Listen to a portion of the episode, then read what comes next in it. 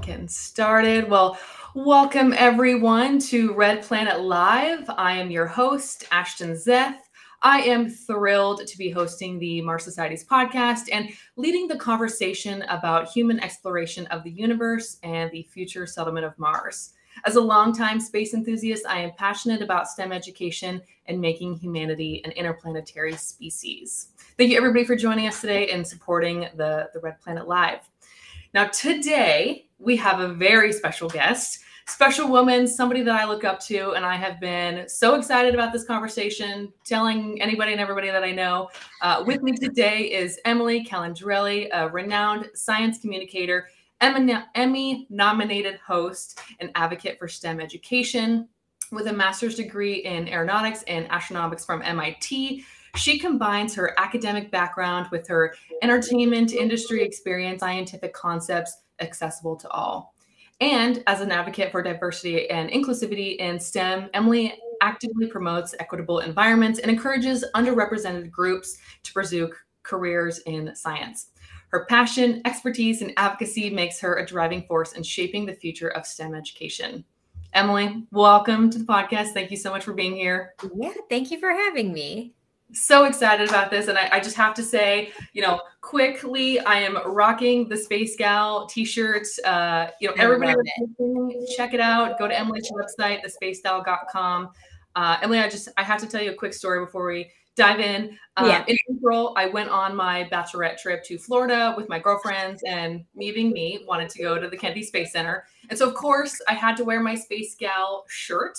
Uh, yeah. which I had ordered before I even knew we were going to be having uh, today's conversation. And so it was so cool to be there um, at the Kennedy Space Center, rocking my shirt. I was like, I hope people know, you know, if they get it, they know who I who I'm repping here. Um, and I love it. I love that you go to um, one of the nerdy capitals of the world for your bachelorette party, like as one does on a bachelorette party. Right. Yeah. And all my friends knew like this is totally her jam. So they were they were good sports about it. Uh, but I, I got to show you my pictures here. So um, here I am uh, at the Kennedy Space oh Center, you know, trying to trying to highlight the the rocket behind me, and I got my shirt on, and it was so fun. I know with the sash. That's so great. That's so cute and then um, I didn't know it at the time that you par- par- uh, partnered with NASA to do the narrating. So here I am on the tour bus. I'm like, hey, look who it is. oh, that's so funny. Yeah, that tour is like one of my favorite projects I've been able to do. Um, and I go back uh, every so often to do an update because, of course, like the yeah. base is changing. There are the launch pads are being updated to support Artemis and, and SpaceX and all of that. So I have to go back regularly and I have to keep that same shirt that I wore in the yeah tour so they can just like splice new clips right. in. But yeah, I love that tour. Yeah. Well, thank you so much. Like I said, this this really is a, a full circle moment for me. Um, just how everything works out, and you know, I, I have this saying, and you'll hear me say it at the end. But the best is yet to come. I think I manifested this when I bought this shirt. I was like, that is so cool. I want to wear that. And yeah. you know, before we are here today. So again, thank you so much for being here. I'm just so excited to chat with you. Yeah, absolutely. So before we get into the nitty gritty, I just have a couple Mars Society announcements uh, that I that I want to share. Uh, the first is our Flashline Mars Arctic Research Station crew number 15 has successfully reached Devon Island and is in the process of repairing and preparing for their two-week simulated science mission. The crew, led by Australian Andrew Wheeler, also includes UK scientist Olivia Drayson and American PhD student Terry Trevino and Boeing engineers Andy Greco and Caleb Poole. Now, the crew of five uh, plan to stay at the station until early August. A full report of their activities will be, re- be provided at the Mars Society Convention this coming October 5th through 8th at Arizona State University. And there we go. We got a picture of the, the crew there, uh, just landed and, and getting ready for their, their mission. Uh, the second announcement that I have is uh, again, we talked about this before, but a reminder the Mars Society is currently conducting our second annual International Mission to Mars Engineering Design Competition. The five week program offers high school students from around the world the opportunity to work together to design a human mission to Mars, which they then must present and defend uh, their design in a debate round. The lectures provided to the students are publicly available on the Mars Society's YouTube channel. For more information, check out marssociety.org. Okay, so Emily, on the podcast, we do a segment uh, called Question of the Day.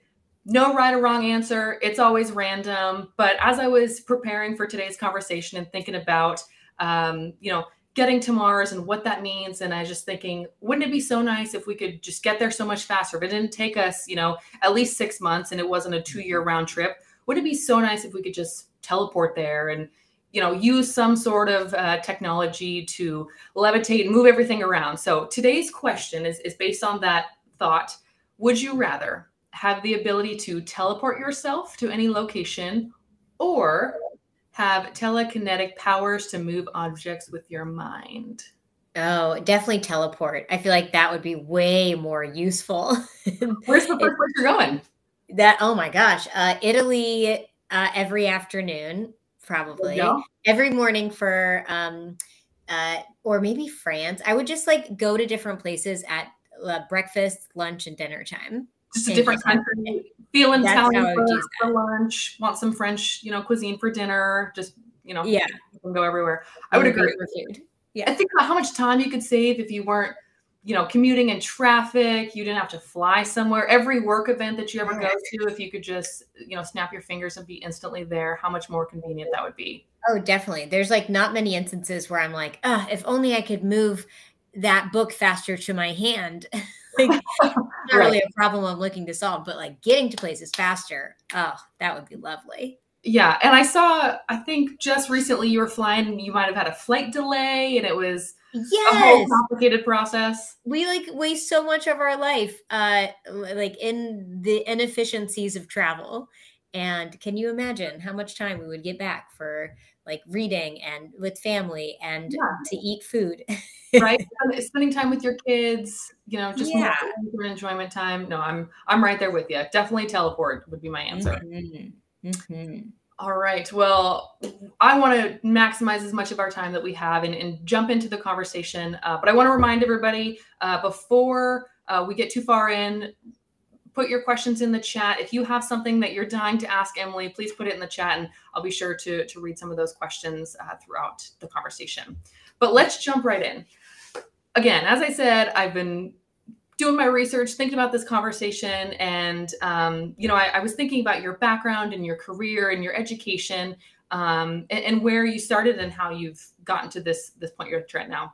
And I read an article in the MIT Technology Review that when you were starting to apply to colleges, you compiled a list of uh, typical salaries for every major, and you chose engineering because it paid the most. Oh yeah.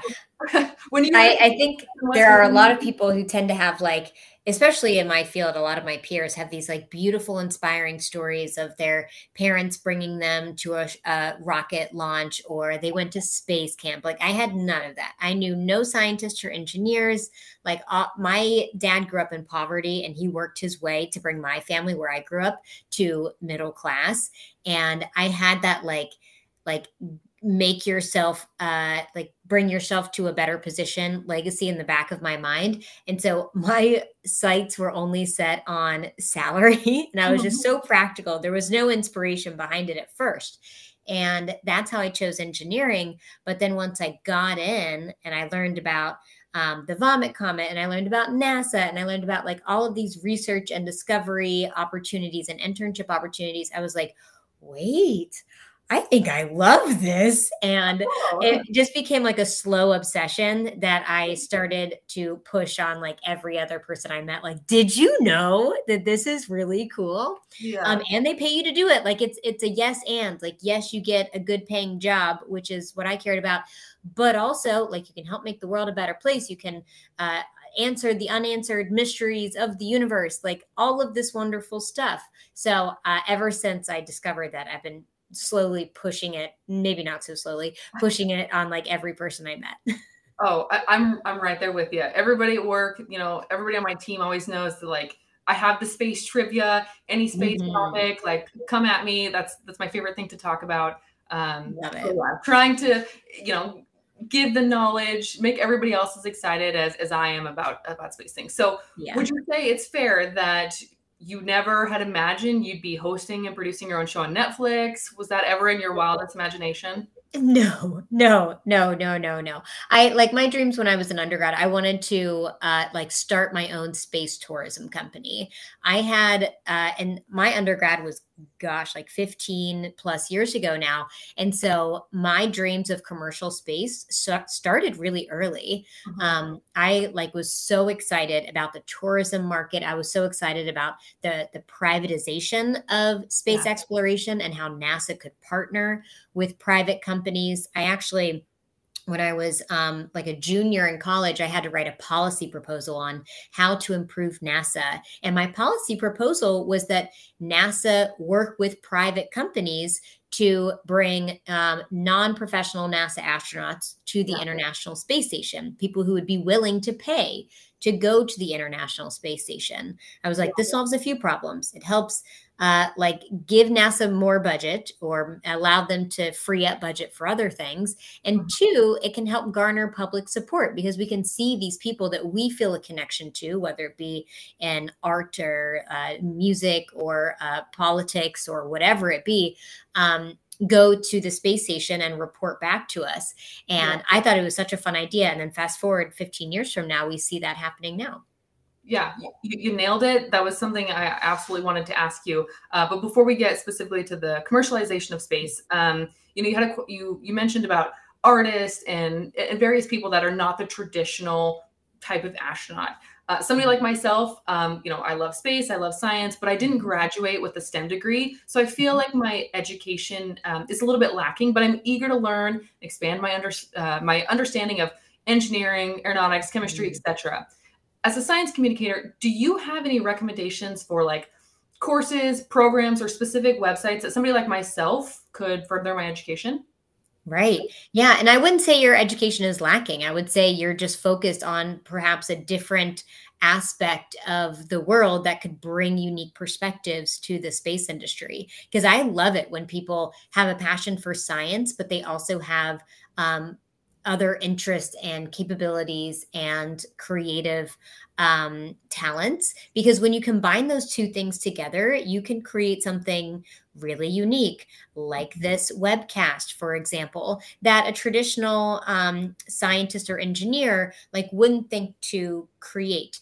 And by doing so, you create something that welcomes more people, like you cast a wider net of um, uh, making it more welcoming to more people and attracting a different type of audience to space exploration that wouldn't traditionally see themselves in it. Um, but if you're looking specifically to be an astronaut, NASA is absolutely, you know, they're looking for the hardcore STEM degrees. They're looking for people with um, uh, like flight experience, uh, people in the military, people with test pilot experience. We're uh-huh. getting back to the age of Apollo where um, test pilots can be incredibly useful because we have these new spacecraft on the horizon from uh, the things that the uh, SpaceX and Blue or, or uh, well Blue Origin yes, but SpaceX and Boeing are creating to get to the station, but also the new lunar lander vehicles. And so, mm-hmm. anyways, the the traditional um, backgrounds that they looked for in the Apollo era. I suspect they're gonna we're gonna see them a lot now, and especially um, I would say geology is going to be a really big one. I just listened to um, Pam Melroy give a talk a couple days ago. She's the um, deputy administrator of NASA, so the second in command at NASA, and mm-hmm. she was her background's in geology, so perhaps this is why she leaned into it. But she was saying how um, ge- oh wait, no, maybe it's not. I, am I'm mixing her and Lori Lesh, and I we had a big summit where we heard from a bunch of really cool people, and I'm mixing their talks. But anyways, she was discussing how um, geology ma- majors are going to be important when we go back to the moon because that science is one of the primary reasons we're excited to go back to the moon and have a sustainable presence there. Yeah, a hundred percent. And and admittedly, geology, you know that that course in college was always so much fun, and you know, like I said, not feeling like I have that technical degree that gives me that prerequisite to to know what I'm talking about in when it in terms of of science. Um, just the other day, I was trying to remember. Okay, we got igneous, sedimentary, like I metamorphic. I re- need to remember the various types of rocks. So always trying to, yeah. you know, stay on top of this. Um, you know, it's been so long since I was in school, but you know, trying to stay fresh and and that it's it's relevant. And I actually, like I said, know what I'm talking about. But you hit on something about the the traditional, you know, test pilot uh, point that I had, had a question on. So right now we're seeing the the expansion of the commercial space industry. That traditional profile of an astronaut has sh- somewhat shifted from the military test pilot to include, you know, experts in various fields, citizen scientists, and even individuals who are able to buy tickets uh, aboard, you know, flights such as New Shepard, uh, Virgin Galactic. You kind of already answered it and you touched on it, but do you see that as a benefit to the industry? And mm-hmm. will you aboard a rocket anytime soon? Oh my gosh, yeah. I mean, I I've been like trying to get on a flight with Blue Origin since they announced it. Um, I just need to have a few more years of saving some money, perhaps. Um, but uh, yeah, I think it's a it's a very exciting thing to see this. Uh, there are analogies that people often use in this scenario. The most popular one being how computers, when they were first introduced, they were as big as a room and they were so incredibly expensive that only the wealthy could afford them, like government agencies and the wealthy. But you needed that early adopter of the really rich person to be able to um, be able to sustain the market long enough so that they could innovate further and bring down the costs so that other people would be able to afford a personal laptop. Um, and so some say that is what we are seeing in the aerospace industry. I'm I, am i am a little skeptical to know to uh, to think that perhaps the rocket launch will ever get cheap enough that the everyday person who can afford um, a laptop would also be able to afford a flight. But I am hopeful that it comes down from the whatever you know like 500k to 2 million dollars that it is today um, down to a little bit less. So instead of like purchasing a house maybe it's like purchasing a car or a used car something like that that somebody um it maybe in like their retirement years would be able to like splurge on. So i am hopeful that the price comes down and i do think right now it's a good thing that uh, what we're seeing because it means that there is hopefully a market that can sustain it long enough so that we can see that innovation and hopefully people um, more people and i myself included will be able to benefit from that innovation later on in life so yes um, i do hope to take a ride to space one day Oh, that would be so cool. Well, I'm I'm gonna be the first one that's on that live stream watching as you go up. I'll be rocking my shirt just like I am now. Um, but something you you mentioned, uh, you were at a summit this week and you were hearing some uh, people speak. Uh, I saw that you shared on, on social media you were at the Brooke Owens Fellowship Conference. Yes. Can you tell us about Brooke Owens Fellowship and, and what's your involvement? Yeah, the Brooke Owens Fellowship was this um, fellowship, internship fellowship that was started about eight years ago now um, by these just powerhouses in the aerospace industry. You have Lori Garver, who's a former deputy administrator of NASA, Will Pomerantz, he was employee number one at Virgin Orbit. He's worked at X Prize. He's done, he's been on the forefront of a lot of really innovative companies in this industry. Um, and Cassie Lee, who is uh, lesser public facing, but also just has a huge influence on the aerospace industry and beyond. But they created this fellowship in honor of their friend, Dawn Brooke Owens, who had passed away from cancer. And she was someone who had a huge mark on the aerospace industry herself. And so, what it involves is it's for women and gender minorities and undergrad who want to work in the aerospace industry. And we get like a thousand applications worldwide a year, and we can only select 40 to 50 students. And we match them with interviews from the top um, aerospace companies. And so they have the opportunity to have a paid internship. They get executive mentorship and they do the summer summit, which we just came back from, which is like no other conference that you will ever go to. Um, we refer to it as like a professional conference with heart. It's a professional organization with heart. And so there's a lot of uh, dancing, there's slam poetry. Like it's just absolutely lovely. We were painting a lot. Like it is super fun. And so, anyways, it's a, a fellowship I feel really passionate about. I've been volunteering with it from its get go.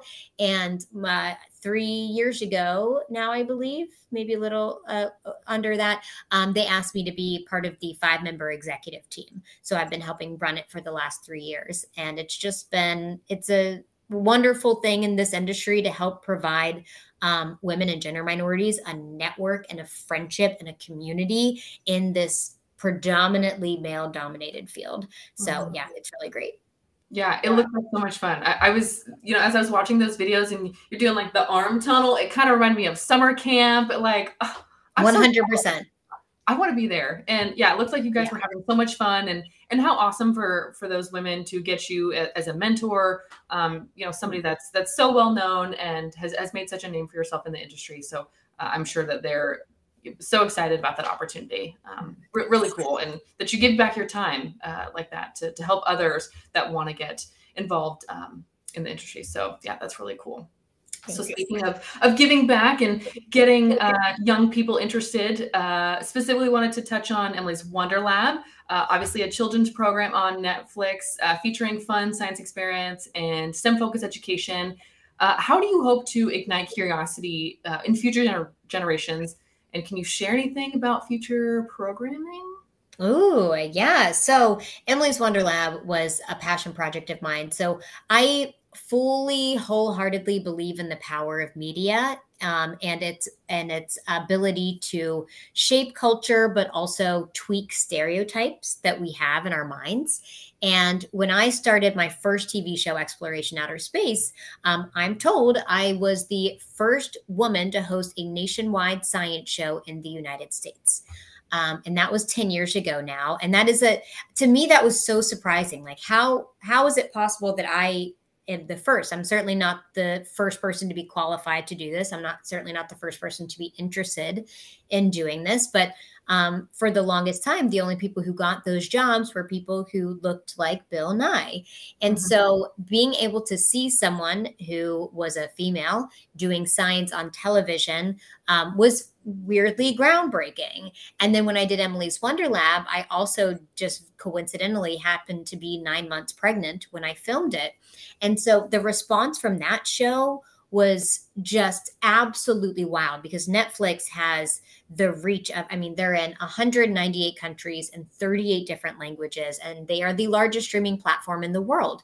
And I got responses from people all over the world talking about how this is changing in real time their children and what they want to be when they grow up. Their little girls are now talking about how they want to become a scientist because being a scientist feels fun and can be girly. And there were um, uh, homework assignments called uh, the Draw Scientist. It's called the Draw Scientist Test. This is a very famous test that's been around since the 80s. It's a test that simply asks young students to draw a scientist, like draw what you think a scientist looks like. And um, for the longest time, 90%, more than 90% of the drawings were men. The, the, girls and the boys would draw white men with like crazy Einstein looking hair and a white lab coat. And those numbers have gotten slightly better over the years, but a few people sent me their draw scientist tests. And one that stood out in my mind was from uh, a family with a son named Gavin. And the picture that he drew when he was asked to draw a scientist was me from Emily's Wonder Lab. And not just me, but pregnant me. He drew like a big old belly yeah. in the what a scientist looks like. And it's like that's what he thinks a scientist looks like. And how monumental is that? Because it's important for little girls to see women in science roles when they grow up, but it's just as important that little boys see that too, because that changes the way that they see their peers and the women throughout their life. And that project to me so far has been one of the most influential things I feel like I've done. And I'm trying to continue to pull on that thread. So, mm-hmm. in the background of all the work that I do, I have a running list of pitches and TV shows that I'm constantly meeting with producers about um, and pitching to networks and platforms. And it's like such a grind because for gosh, like 50 pitches, one might land. And so uh-huh. you just have to like be in the game because most of these networks they're so used to still even today hiring um, men to host the science shows uh, they just it feels so unnatural for them to see a woman and have them be placed in a analytical scientific scientific critically thinking role mm-hmm. um, and so all of these things that i audition for for other shows it's always the guy that gets the the critical thinker scientist role mm-hmm. uh, so we're still we're fighting against that uh, stereotype that even hollywood still has today yeah, yeah, absolutely. You know, I, I have to say, um, my my own boss, uh, like I said before, I work for for a tech company, and um, her daughter watches your show. And so a year ago, when I came uh, onto the the team that I'm on now, uh, talking about science and, and all the things and the space, uh, you know, enthusiast stuff that I'm interested in, and she mentioned you specifically. Uh, so again, just full circle moment that, that we're here today having this conversation um, it, it, was meant to be for us to land here. But yeah, it, it even at um, you know such a, a, local level, people that I know, students, young kids, young girls, uh, are watching your show, and it's making an impact. And uh, you know, Genevieve, she she likes doing science experiments and uh, specifically you know things with geology. So yeah, it is really cool to see that. Uh, so fun. At, at, you know, so close to home. Um, well, I, I, wonder, it's just recent, but the new uh, actor and writer strike. Have you felt the impact of that yet? I mean, I know it just happened, but you're in the process of pitching these ideas and shows. Have you felt it yet?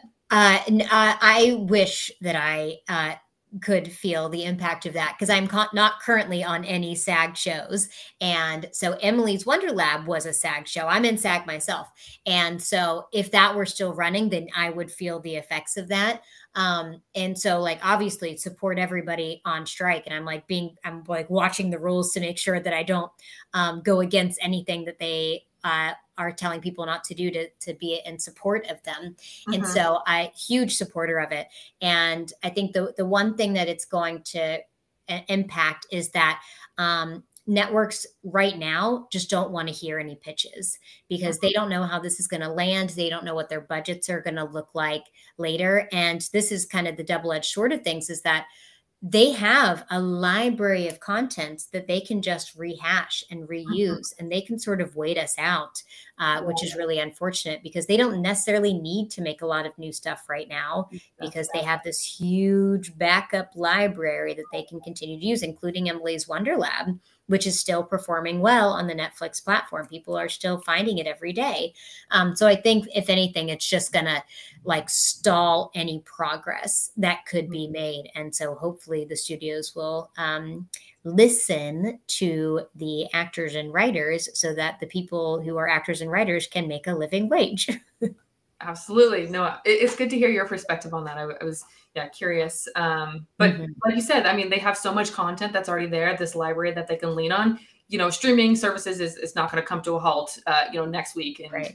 can't continue um so like you said they they might be holding out for a while um but you know as a, a prominent advocate for women in in stem what advice do you give to young girls who aspire to pursue careers in traditionally male dominated fields how can we continue to dismantle that gender barrier and foster a more supportive environment for women in STEM, other than you know shows like Emily One and Emily's Wonder Lab. Yeah, yeah, I think uh, there's a, a, number of things that people who like it, it's hard because the burden really is on the people who aren't the girls and the women in STEM. It's like the the, the people in power who are making those barriers still exist today and the men in the industry who are not super kind to um, women in the industry as well. But for girls growing up i would say the most important and beneficial thing that you can do to sort of fight against um, the challenges that you will see along the way is building your network with other mm-hmm. women and gender minorities in the industry.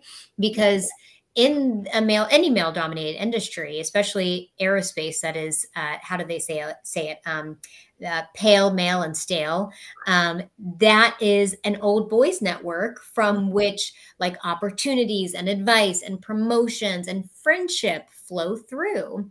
And a mm-hmm. lot of times it's not nefarious. Nobody's doing it to intentionally be mean. It's just that like when you have a job opening you're like oh i have a buddy from my frat who i loved working with like mm-hmm. I'll tell him to apply to the job. Yeah. And that just happens over and over and over and over and over again so that it's this like cyclical problem. And so what you can do to sort of combat that is to have your own network where you can share ideas and advice and jobs and just have a friendship so that you can have somebody to talk to who understands what you're going through in the industry. Mm-hmm. And that network can start as early as K through 12 with Girl Scouts or with Girls Who Code or Black Girls Code or robotics teams or whatever these organizations that you have at your disposal, um, they can be really helpful in building that network early on. Yeah, absolutely. I, I know exactly what you mean uh, with that. You know, you're thinking of an open position. Oh, I'm going to refer my my frat bro. Um, it's that unconscious bias. Maybe you don't even. yeah. even. You're not intentionally. Oh, I'm going to exclude the women, and I'm only going to nominate men. Uh, right yeah, you you picture that's the right type of person uh, to to fill that role. Um, in those male dominated roles, uh, I'm curious, do you ever feel imposter syndrome? How do you tackle mm. that feeling if you do experience it? Yeah, I certainly did when I was younger in my career. I think that um, there were times where I just was less sure of myself. I thought that being different was somehow a weakness um, in that arena. But now that I've gotten older, and, and, I'm sure I still experience it from time to time, but I have learned to view my differences as my strengths, as mm-hmm. Um, the reason why I should be speaking up in the room, because I perhaps see the problem a little bit differently than people who haven't had the same challenges and experiences and background as myself. And uh, whether that be like my difference being I'm the youngest person in the room, or the difference being I'm the only one from rural America, or the difference being I'm the only woman in the room, whatever it could be, like that uniqueness, that difference in perspective is your superpower because innovation, whether it be in like storytelling and creativity or science and technology, that difference of ideas and opinions and approaches to a solution, that is what affects innovation. Um, time and time again, we've seen when you have diversity of thought and opinion, it improves innovation and the bottom line. And so, when you are uniquely different in any way, that is your value, that is your superpower, um, among all the other things that you can you can bring to the table. Yeah, man, you got me fired up. I'm ready to walk into some room and like I got ideas. Listen I to got me. ideas. Mike. Exactly. Well, I, I see we have a ton of questions uh, from mm-hmm. audience. I want to try to get through some of those. I see a question from David. It says, "What's the age that produces?" Oh, sorry, let me scroll real quick. Um, what is the age that produces the most influence on girls to go into STEM subjects? And what was the most inspiring memory or movie that you can recall? Yeah, I, I have to look at the study again. There's a few studies that talk about how. Um, there's a there's a drop off of all kids of people interested in and science and space. I, I want to say around like middle school but there's a larger drop off with girls, um, like a significantly larger drop off with girls. And that is about the time when people suspect we get these stereotypes in our mind about who science is really for. Because mm-hmm. all kids love space when they're little, like they love space and they love dinosaurs. That is like a universal interest. But mm-hmm. at some point along the way, we infuse this idea that space is really really for guys it's really for boys um, and so I would say one of the most influential ages is the age that I had like a range of ages that I really like to focus on, which is ages six to 10. And so all of my books and Emily's Wonder Lab, those are for kids ages six to 10. And that's really focusing on that, like we call it bridge demographic. Mm-hmm. Um, and so, yeah, so that's it. That's an age that I think we can really impose uh, like role models in STEM for these kids? Um, and then, what is, let me read this question what is the most science inspiring memory or movie that you can recall? Um, oh my goodness. Um, I, let's see, movie. I loved Contact. Contact is great. Yeah. oh, I just classic. Oh, yeah, love it. That's a classic. But to be honest, like I don't spend a lot of my free time watching space movies. I like I will, but like I like bad space movies. Like I love Armageddon. Like Armageddon is one of my favorite space movies. Uh-huh. Um, so I'm not someone who is like, well, technically in Interstellar, the blah blah blah. Like I'm never going to be one to criticize a space movie. Like I just I enjoy them. I think they're fun. So yeah, for me, um, I am just a general lover of all like science and space movies. yeah want to be just want to enjoy the moment enjoy the yeah. movie and not look for all the plot holes and that's not right you know, correct that would never happen kind of takes away from the enjoyment yeah like if you want to press a button to remove gravity go for it go for it. Who's to say that in the future there won't be a button where we can remove gravity? Like, I don't know.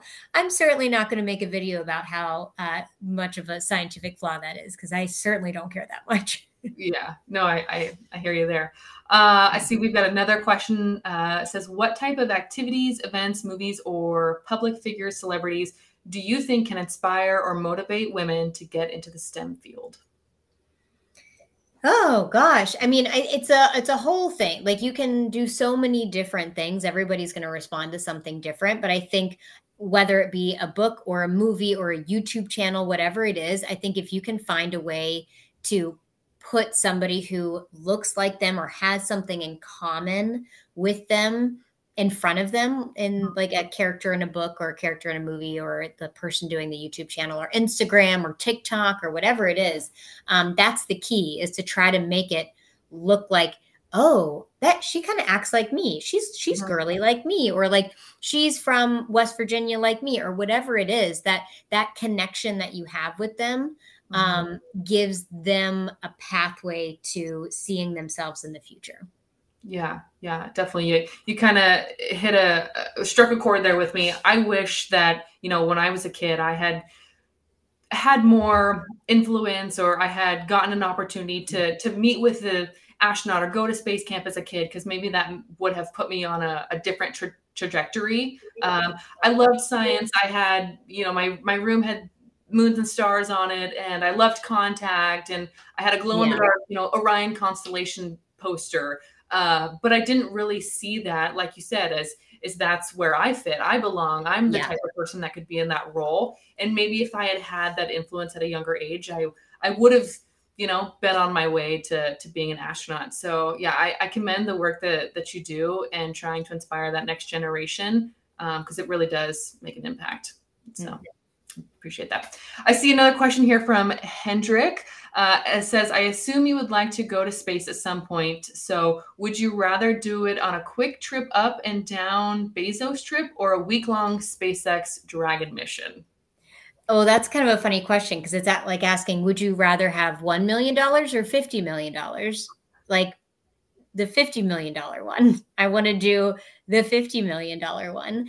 Um, so both ideally um, but it's it's a hard comparison maybe if the question was like if we would you rather do 50 suborbital flights or one orbital flight and i would probably rather do one orbital flight um, i applied for that inspiration 4 mission that mm-hmm. was done um, funded by jared isaacman yep. and followed that mission closely and that looked incredible. Like the, the the crew and the mission and like everything that they did for raising money for st jude like that is the perfect space mission yeah. in my eyes. And so doing something like that uh, would be my preference 100% absolutely agree i mean that netflix documentary one is amazing but to have that type of situation where you can donate and in sort of this Willy Wonka type of situation yes. or are thrust into this position where you get to participate. And crazy that Chris happened to be, you know, working for an aerospace company and he just fit into that role so so neatly. And you know, Dr. Sian Proctor, her relationship with her dad and him working on Apollo. I mean, it just that that crew was was meant to be. It just oh my gosh, incredible yeah. story like uh, listening to Haley and Sian talk about these things, it's like it, it, just sounds like a dream. And they're, I don't know if you've ever watched their interactions together, but they're the most adorable best friends. Yeah. And it's like they're such a powerhouse and so different in so many ways and speak to different audiences and they come together and they're even more so of one and so they picked like the perfect crew for that mission and i am obsessed with all of them okay well if if you get a chance you know to talk to any of them dr Sian Proctor uh, let her know. we would love to see her on the podcast. Oh yeah, um, yeah, that would be that would be incredible. Yeah. Uh, I see we have another question here. Let's see from Marash why go to Mars? And how could you answer this question to the public and governments? Yeah, why go to Mars? Um, I mean, it, it's certainly a valid question of like, is it worthwhile for our taxpayer investment to go to Mars?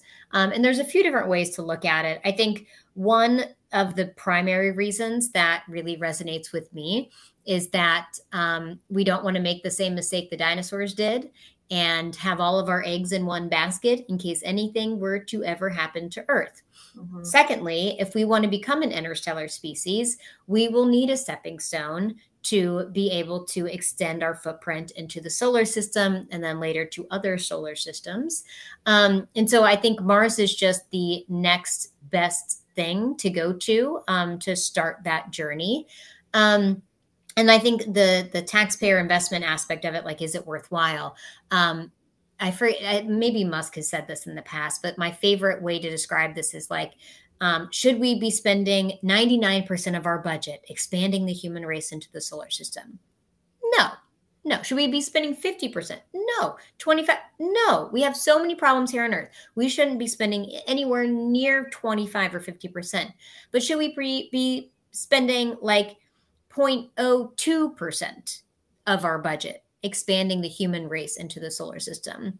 Mm-hmm. Like maybe may, that kind of sounds more right. And it's probably even less than that because so much of NASA's budget is Earth observation, managing satellites that study our planet, um, uh, improving aviation to make it quieter and cleaner, doing science here on Earth, and doing robotic exploration of other planets. That the human aspect of it is a is a good portion of their budget, but it's not ninety percent of their budget. I don't even think it's like quite half of the budget. So, mm-hmm. anyways, um, I think that the amount of budget we are spending to expand the human race and to prevent uh, us from ending up like the dinosaurs is currently appropriate. mm-hmm.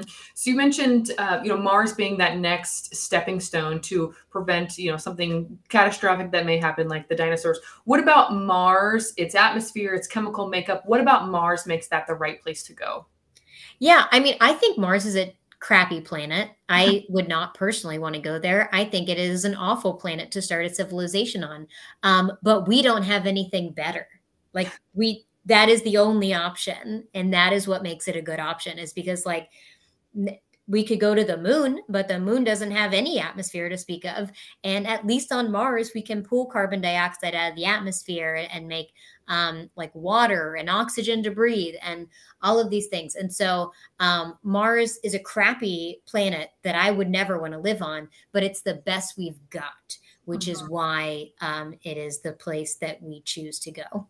Right, that's that's the best option. I was just watching um, Xploration Outer Space, and uh, I, I, was binging. I think I'm on season four, and I, and I saw our own Dr. Zubrin on there.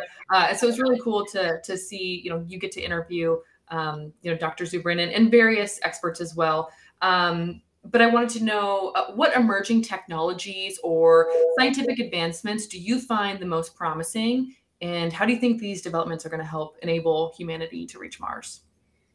Oh gosh, yeah. I mean, in situ resource utilization is always going to be a really important one because that's the number one thing that we need to get right if we want to be able to sustain life on another planet. Um, and that one is already in the works with robots on Mars.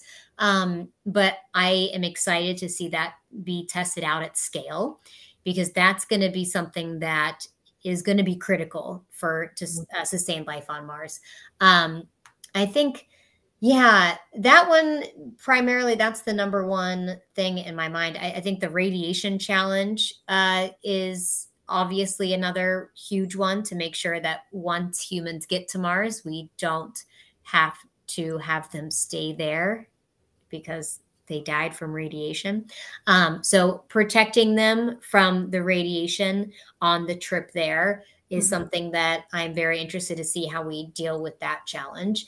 Um, but yeah, I think those two things in general, and also maybe the mental health aspect, because as we said, Mars sucks. Can I say that on this podcast? Like Mars is not a fun. I like, uh, and unless you are going to live in places like Antarctica uh, or like in the depths of the ocean, um, you're probably not going to enjoy Mars. Mars is a very extreme environment. I'm not even someone who likes camping. So I am not the right person to send to Mars. There are people who would love to go to Mars. I am just not one of them. And so I think the mental health aspect of like not being able to experience the breeze on your face and going out and mm-hmm. experience mm-hmm. sunshine on your body, like yeah. all of these things are going to be factors for how to actually sustain like happy, healthy life life mm-hmm. on the red planet.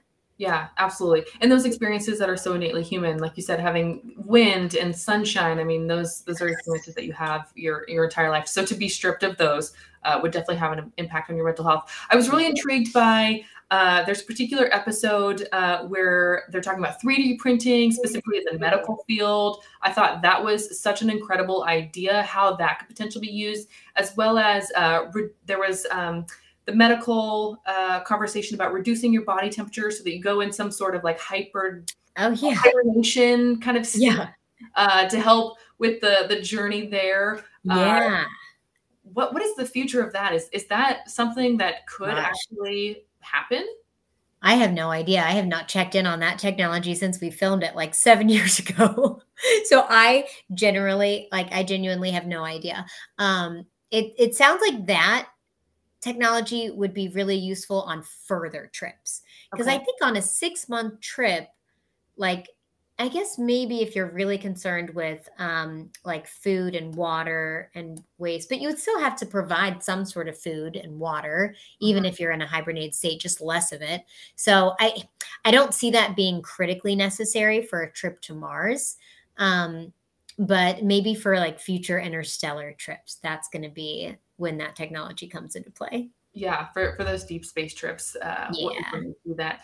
Uh, speaking of, of long duration trips, um, I specifically, you would cross my mind. Uh, I was watching um, the uh, Goodnight Oppy documentary, and it was so oh. sweet that people were so touched by the story of Opportunity, uh, which was obviously sent to Mars on its 90 day mission, but ended up surviving 15 years. Uh, and when Opportunity had tweeted, you know, my battery is getting low, it's getting dark, it struck a chord with the general public that began to mourn its life, even individuals that didn't have anything and weren't involved with the building or, or yeah. keeping it alive. Why do you think people felt such an emotional connection to Opportunity? Man, humans are so weird. I also felt that too. And I'm like, I want to know who wrote that because that is the most clever way to like connect people to a robot without like a soul. Mm-hmm. like yeah. how how are we collectively crying about this robot we have no connection to? Good work. Um, got me.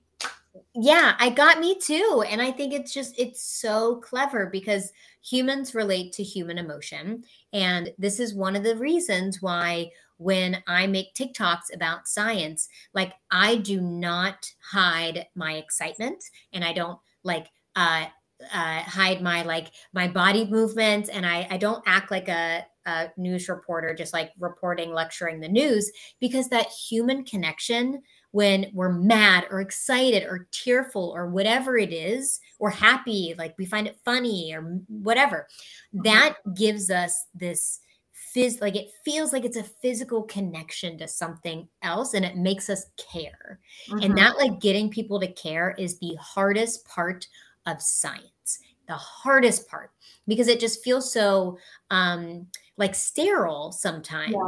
And getting a human story behind it is the key to getting people excited and to listen to it. And so, um, humanizing the robot in that way was like Chef Kiss genius. genius. Yeah, marketing genius there. I mean, yeah, to see people tweeting and you know they're they're upset and they're crying and they're they're mourning the loss of this rover. Um, yeah. But I think that's so incredible and it's going to be important uh, for a lot of reasons. But obviously, getting the general public to support the funding of these programs if they yes. make that connection with with a rover, um, you know, we can see those missions continue so yeah really very very much important and um, that documentary is so good as well. So true. It, give it a watch. I know it's on prime. Same with Xploration Outer Space also on That's prime. right. uh, you know last month i i saw you had posted images of you being on a submarine. Oh yeah tell us about that experience? What were you researching? How long you were there? Oh yeah, it was just a media trip. So every um so often um the different organizations like the Navy and the um the Air Force will invite media to go on um like a VIP trip to be able to like show them the technology behind the work that they do and the technology that they use um, to share with either the news or with their followers. And so I've done similar things in the past where I've worked with the US Air Force to fly in an F 16 fighter jet and like share that experience. And then this one was the Navy showing off what it looks like to live on a submarine.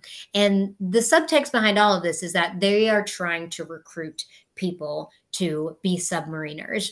And one of the hardest people that they have a hard time recruiting is women. Um, women for a long time were not allowed to work on submarines. Um, and so they have a lot of time to make up to try to make them feel excited and comfortable and safe on a submarine. And so they invited me along, and I went on a, a 30 hour trip, and we spent the night on a submarine. And we uh, they showed me probably about 50 or 60 percent of the ship there were some parts of the ship that were just classified that i wasn't mm-hmm. able to see um, uh, like the nuclear engine, so or the nuclear reactor. So it's a nuclear powered submarine. Um, or it's called a nuclear submarine. And what I d- wasn't sure of is I was like, does this mean that it has nuclear weapons on board? No, it does not mean that. In fact, there's actually a policy that they're debating right now to see whether or not they're they could allow nuclear weapons on these submarines because right now they're not allowed.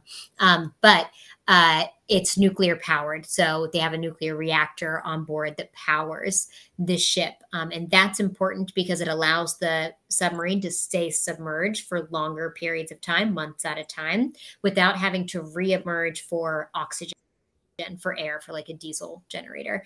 Um, and so it was just, it was a wild, wild trip. And it was also, um, a few weeks before the submersible news came out, um, which put the whole trip in a different context. I mean, it wasn't even close to being a similar submarine or a submersible. Um, but I think I probably would have gone in with a different mindset if yeah. I had seen the submersible news first, because mm-hmm. uh, that was quite scary. But my my trip was wonderful. We got to do a lot of different things in the submarine. Um, I got to. I'm, I'm going to be sharing a video of it soon, uh, in the next hopefully month. But yeah, it was pretty crazy. Okay, well, I'm going to look forward to that video. Will that be posted on your new YouTube channel? Yes, on YouTube. Okay, excellent. Trying to get that YouTube channel. Yeah, I, I think. Did you just pass? Was it twenty thousand? Yes, you have done so much research. You were so good at being a host. Um, yes. You. all your stories, I'm always watching. You'll you'll see my likes on there now. Um, yeah, all oh, tabs. Um, well, you know, obviously we've talked about your various programs. Um, you're an author of multiple books. You're an engineer, a mm-hmm. mom, and a wife. What's next for you? What else is on your want to accomplish list? Yeah, um, I am pitching a lot of shows, but um, there are less few there are fewer ears to hear them at the moment because of the strikes. So um, I'll, I'm putting on a pause on that for now. But to be honest, my time is completely in this YouTube thing um, because god this is a full-time job um, making i promised my followers one video a week and i was like why did i do that oh, there's so much work it's just me filming and editing and sound mixing and um, animations and like everything uh, so it is quite time consuming but um, i'm excited to build it up because that's for me been the last social media frontier that i've been holding off on because i've been just so scared mm-hmm. to embark on it and i'm just i'm finally focusing on it and right now i have like my head down just grinding away at making these videos. Yeah. What about the the youtube frontier has been uh, daunting that you didn't want to tackle it until now? Well I, my specialty has been um, short form video and i just use I, mm, I use my phone and i never use a microphone and that like lower quality um, video is totally fine for totally fine for Instagram. Like you, it doesn't need to be professional. In fact, mm-hmm. it feels more, more authentic if it's not. But yeah. YouTube, the expectation of quality is a little bit higher. And so I was like, I need to hire someone who knows something about lighting to get my lighting uh, set up. I need to learn more about audio mixing and editing and animations and all of these things so I can tell the stories that I want to tell in the right way and show them off with a higher level of production. And so I just had to do a lot of learning before I felt comfortable putting myself out there on that platform. Yeah, yeah, that absolutely makes sense. And yeah, I do love the very genuine, authentic feel that that comes across in the the Instagram and uh, TikTok videos, and uh, always giving updates. Um, you know about things that you're you're going through, like I mentioned earlier with the the flight delays, um, going on the submarine. So uh, it definitely feels like we're having a, a, conversation versus like the YouTube is just kind of out into the void and anybody and everybody can can tune in. Um, so I, I totally in there. Uh, but yeah, excited and, and, wishing you all the best on the, the YouTube channel. Uh, you. Besides YouTube, you have any other projects, any upcoming releases? Yeah, so I have um, a new book in my. Let's see if I have it here. No, uh, my um, Ada Lace book. I have my a sixth book in the series. It was so funny. I had five books in my Ada Lace series that we wrote back in like 2017 and they did well but we didn't get um, an offer for any new books and until emily's wonder lab came out and all of those books shot up in popularity because of course they're about it's the Ada Lace Adventures. They're about a young girl in STEM. Wow, you guys are so on top of it. Yes, so the orange book right there is the new the new one that's coming out in October.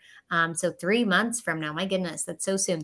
And then my Stay Curious and Keep Exploring book came out this year, maybe, maybe last year. I forget, but it did really, really well. And so they asked me to write a second book um, within like three months of it coming out. And so I wrote a second book that has 50 more science experiments that will come out next spring. It's called Stay Curious and Keep Exploring Next Level. And I'm really excited about th- these guys because I, I spent a lot of time um, thinking through what stories I wanted to tell and what new experiments I wanted to show off. And um, yeah, so those will come out October and then next spring. Okay, it's going in my Amazon cart. I was wondering, um, you know, I'm I'm a big fan of of Mark Rober. Again, another you know NASA engineer, designer at Apple. Quit his job to do YouTube, and his videos are amazing. Mm-hmm. Um, but he has now released. Uh, he's got the Crunch Labs, and he's got the subscription box for kids that yeah. they can build and think like an engineer. Would you ever do something like that? And something for adults? Because I will sign up. Ooh, I love that idea. Yes, I think um, I have w- been working on um, ideas on that front. The challenge is to be able to get the price point so that it's affordable. You have to really have a following at the level of Mark Rober to be able to just get it to an affordable price point. You have to make a ton of them to be able to get the price down. And uh, like if anything, if I do anything, I want to try to make it as affordable as possible so that the most like highest number of people can participate in it. And so creating an affordable box is something that's a priority for me. And I want to wait until I get to the point where I can actually accomplish that. Um, and so yeah stay tuned. It's always something that i have my eye on. It's always something that i find like really useful and important. And so um someday soon perhaps because i love i love what mark is doing um with those the crunch labs look so fun like a willy mm-hmm. wonka for science like genius. Love that idea. So great. Yeah i hope there's no limitations on like uh, the age qualification for the person yeah. that Willy Wonka to go because I will buy the subscription just so that I can get that that chance. Um, yeah. And like I said earlier, you know, for myself in particular, wanting to expand my my knowledge and my understanding. So if there was something, you know, for adults that could get mm-hmm. hands on, they could learn at the same time. That is totally something that I would participate in, and you, you've got a market right there. Yeah, I love it. That sounds great. Okay, we'll keep that in mind because yeah. I'm going to be looking for it. Okay. Uh, we're, we're right at time. Uh, Emily, thank you so much for for coming on today. This was such a fun conversation, and there's so many other questions I have for you, but I'm, I'm glad we got to the heart of everything that I was really wanting to ask, and uh, such such a great participant. So thank you so much for coming on. I really appreciate it. Uh, Want to give uh, special thanks to uh, our executive director James Burk, uh, Michael Stoltz, our friends at Liftport, Michael and Leah, uh, and of course again Emily so so wonderful to speak to you. Thank you so much. I appreciate your time today. It was so great to chat with you. And thank you for doing so much research. Like you were so well prepared, Ashton. This was like a very, very fun interview. Thank you. You know what? I have to admit, um, so I'm I'm on Western Washington right now for, uh, like I said, a, a business event. Um, but I live in Eastern Washington. I mm. have had Xploration Outer Space uh, playing in my car the whole five hour drive. I was like, oh, that's a great point. I have to ask this question. Oh, I love that we talked about this. Um, so that's I went so full binge mode, uh, but I had so much fun doing it. I mean, that's the type of stuff that I want to uh, consume on my everyday, anyways, even if I wasn't, you know, preparing for this conversation. So I appreciate that you make that content because I am the type of person that that wants to consume it as much as I can all the uh, time. So yeah, love to you. hear it. That's the best. Well, thank you again. I appreciate everybody's participation today. Uh, such a great conversation. Um, and as I always say, the best is yet to come. Thank you, everybody. Have a great rest of your day, and we will see you next month. Bye, Bye. everybody.